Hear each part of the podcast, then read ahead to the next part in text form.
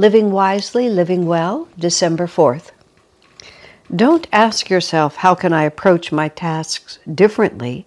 Don't even ask, how can I do them better? Until you've asked first, what is the right thing to do and the right way to go about doing it? Now, right, when Swami uses that word here, he's not talking about industry standard or, um, you know, how to get, how, how how, how to look out for number one and get what I want, or the art of negotiation, or anything like that. The word right he's using is in lieu of the Sanskrit word dharma. I mean, I know that's what he means. It's righteousness he's talking about. What is the okay, let's let's work with the word dharma for a minute. Dharma is one of those English words, one of those Sanskrit words that has gradually come into English. And sometimes when Sanskrit words come into English because the meaning, the Sanskrit meaning is, is subtle. It gets kind of uh, diluted in order for us to use it. There are some terrible examples of that right now. The word avatar has come to mean your little cartoon image of yourself or your video game manifestation, whereas the word avatar is actually a, a very holy word and it means a self realized being who has returned to earth for the salvation of mankind. I mean, I just don't know what to do about the fact that it's assumed another really mundane meaning in the English language. I, it makes me feel very much like an anachronism to just kind of hold on to things like that. My other just favorite word that has entered the English lexicon is the word karma. And it was this was actually at least 15 years ago that I saw this. I was in um, a supermarket, and there was a, must have been more than 15 years ago, because there was a rack of books, paperback books. And it was, one of them was in the, I believe what was called the Harlequin Romance series, where there were these, there are these, all these stories that are happy ending romances. And they're actually, some of them are not bad books, and I confess to having read a few. They're just love stories, Cinderella type love stories, where there's obstacles, but then they're always overcome, and it's, it's marvelous.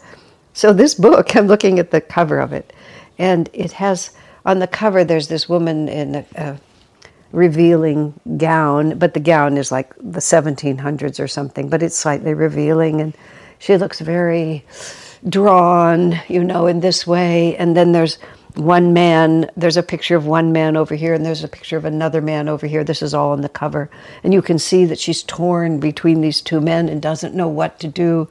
And then the, the, the copy says, Was it her karma to be with Philip?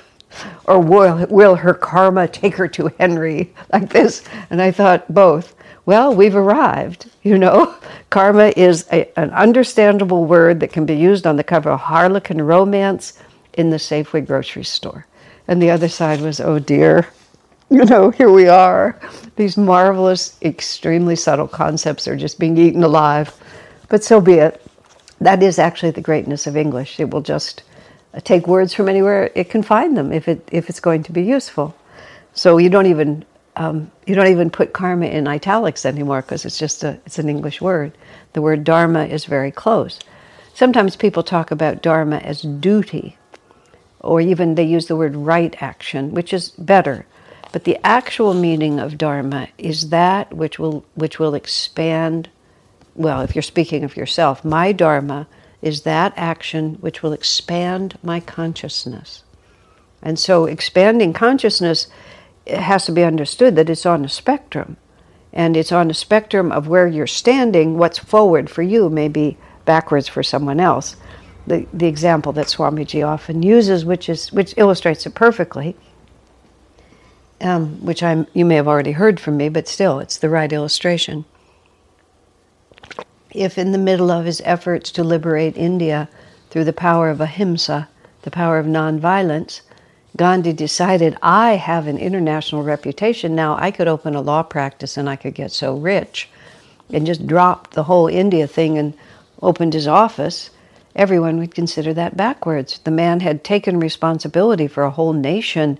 He was going to transform the destiny literally of millions of people, and instead he chose his own uh, wealth.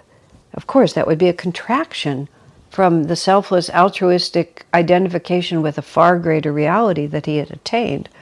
But if some man who's just been squandering his inheritance and making his wife support him suddenly gets inspired to go to law school and open a law practice and then ends up working hard and becomes rich, he has expanded his consciousness. So that's why Dharma is subtle. You can't just say it's your duty to hold this job, it's your duty to, you know, to live in this house, it's your duty. No, your duty is to do that which leads to expanded consciousness. So when Swami says, before you ask how to be creative, how to be original, how even the, the most effective way to do this, you have to ask yourself, what is my Dharma in relation to this, whatever this is? Earning money, raising children, the architecture for the house you're building, whatever it might be. How can I do this in such a way that it will expand my consciousness? And of course, that's not a selfish question because expanding my consciousness, by definition, you know, expanded consciousness means that the ego becomes a smaller proportion of my total awareness. Contracted consciousness is when is, is pure egoism. I mean, completely contracted consciousness is pure egoism, where the only and primary reality and the central reality, which takes up most of the space in my consciousness, is me. What's in it for me? In the, the character in uh, which I think I've believed, I've since learned is his name is Pendleton the Rat. Pendleton the Rat in the marvelous children's book Charlotte's Web and in the animated version, Pendleton has one question all the time What's in it for me, Charlotte? He has no concept of what's the good of everybody in the in the barn or wherever they are. It's just what's in it for me? What will I get out of this? And so sometimes if you ask somebody, what's the right way to do this? Well, how much money can you make? And that's how it is. In fact, there was a very interesting cycle that happened within the context of Ananda Publications, the company that publishes Swami Kriyananda's books. It's now called Crystal Clarity Publishers. Um, it, actually, Ananda Publications, Crystal Clarity, was one of the first in the quote New Age field to bring out these small books that had a series of aphorisms. Swami, they were, we called them secrets. They were called the secrets books. I use we when I refer to Ananda. I wasn't directly involved.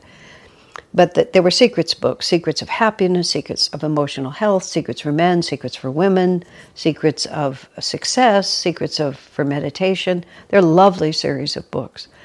And we were actually the first one in that field to start publishing those books. Now there's a great many of them, and they were very successful and they were enormously helpful financially because they went into the gift market, they gave us money. It, it, they're g- very good books on themselves, they're not throwaways, but the income from that helped support other books that sold less well. So um, we were really riding the crest of that wave, and it was really great. And our, our primary salesman, sales representative, went to the National Booksellers Association convention and when he was there, one of the uh, big box stores, it was a precursor to Costco, but it had a different name at that time, they wanted to take those books.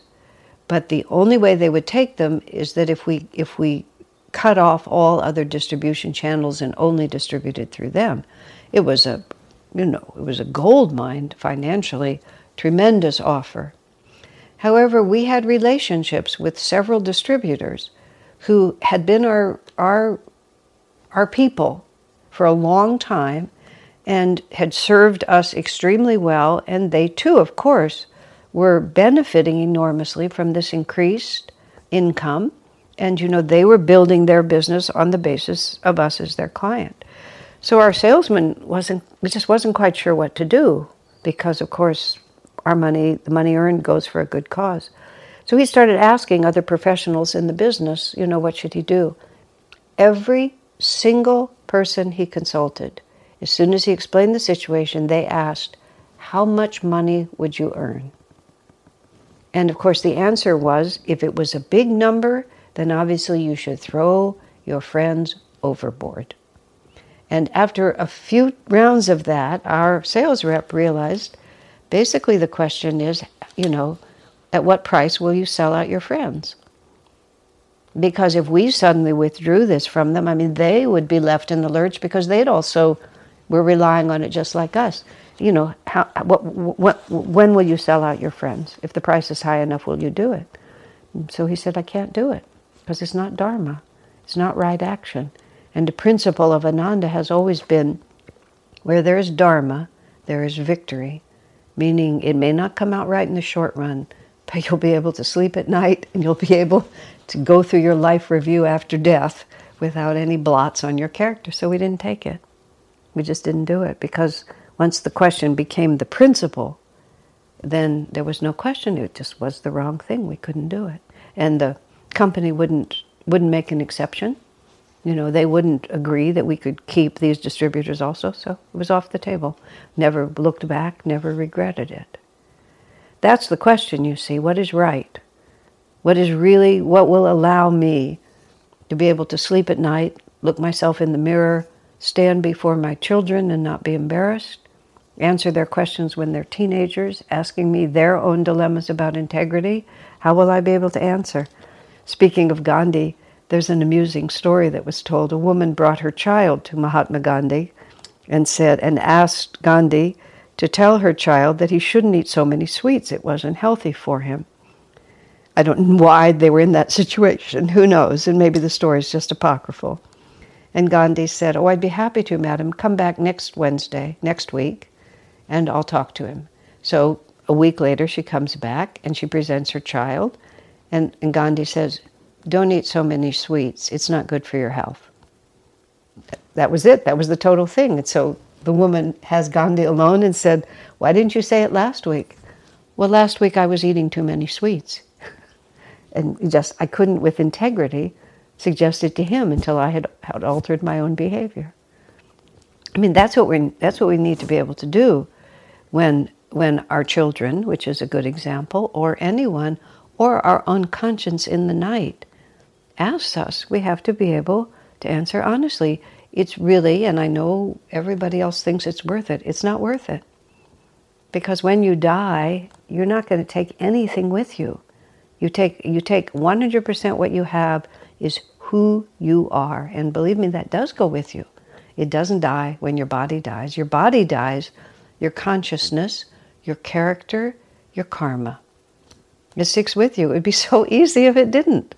But our culture, because we're so atheistic and we're so materialistic, you know, if you can get away with it, if you can make it to the grave without getting caught, we have no understanding of the actual nature of life. So people try to make it to the grave without getting caught, not knowing that when you die, nothing happens.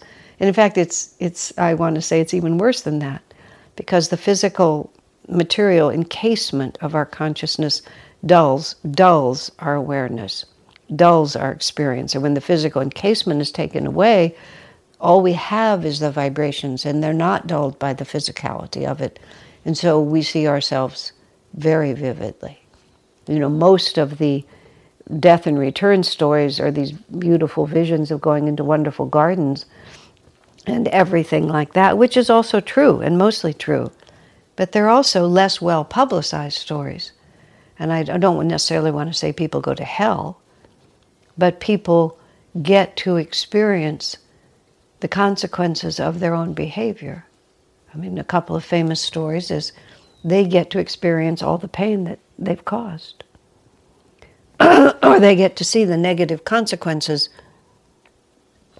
of attitudes they'd held. One very compelling story was by a college professor who, who, del- who delighted in destroying the faith of any student who came into his class who had any belief in a higher consciousness or a greater reality. He was, he was savage, and he loved doing it, and he'd built a whole career on doing it. And, he, and when he died, he got to see how, how miserably wrong he had been, and how, really, the only word I can use, how evil he had been to take delight in destroying people's aspirations and hope. When he came back, he com- had to completely change his life and career. He lost his job, he lost his professional reputation, and he lost his family because it was all based on that persona, which he absolutely repudiated. And then, of course, he rebuilt it in a way that gave him far more peace.